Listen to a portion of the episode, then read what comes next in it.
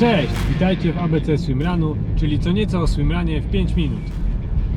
Dzisiaj co nieco na temat samych zawodów, czyli na co warto zwrócić uwagę podczas zapisywania się na zawody.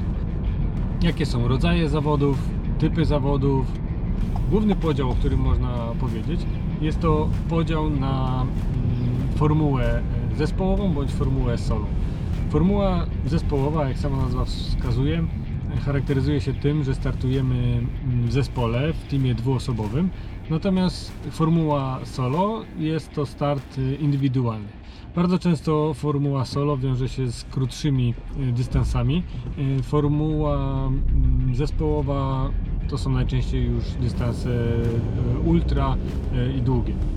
Mówiąc o dystansach, można tutaj podzielić zawody na takie kategorie jak sprinty, czyli dystanse bardzo krótkie, najczęściej do kilkunastu kilometrów w sumie, biegania i pływania.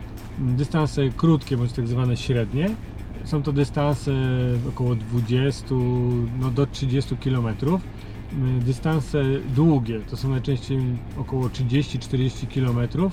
Oraz dystanse ultra, no to już najczęściej są powyżej czterdziestu kilometrów. Podczas zapisywania się na dane zawody warto zwrócić uwagę na to, jak dużo jest odcinków pływackich i odcinków biegowych oraz jakie one mają odległości.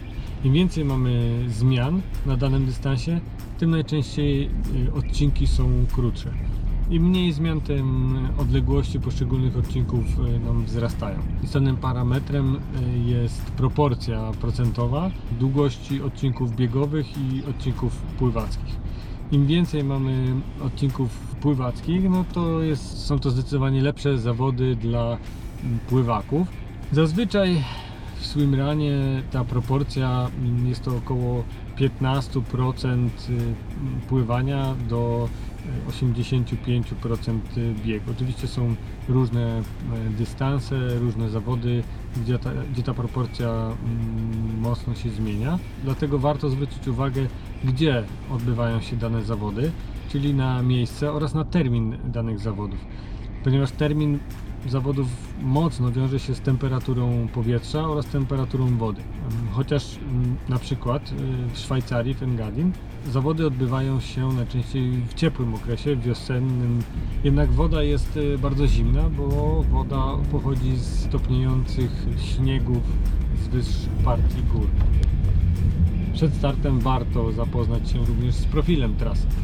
Da nam to informacje na temat tego, czego się możemy spodziewać na danych zawodach, na danym dystansie. Będziemy wiedzieć, czy będzie to bieg płaski, czy będą strome wyjścia z wody, czy będą strome podbiegi, czy będzie dużo tych podbiegów, czy będą strome zbiegi. Da nam to też pewną informację, jakie buty wybrać do, do startu, czy lepiej wybrać buty z mocnym bieżnikiem, czy jednak buty do szybkiego biegania. Każdy rodzaj zawodów ma swój unikalny charakter. Długie dystanse, krótkie dystanse, w każdych startuje się trochę inaczej. Są to inne miejsca, inna ekipa, inne otoczenie, inna trasa przede wszystkim. Dlatego warto startować w różnych miejscach, w różnych terminach, czy na wiosnę, czy na jesień. Naprawdę każdy start jest jedyny w swoim rodzaju.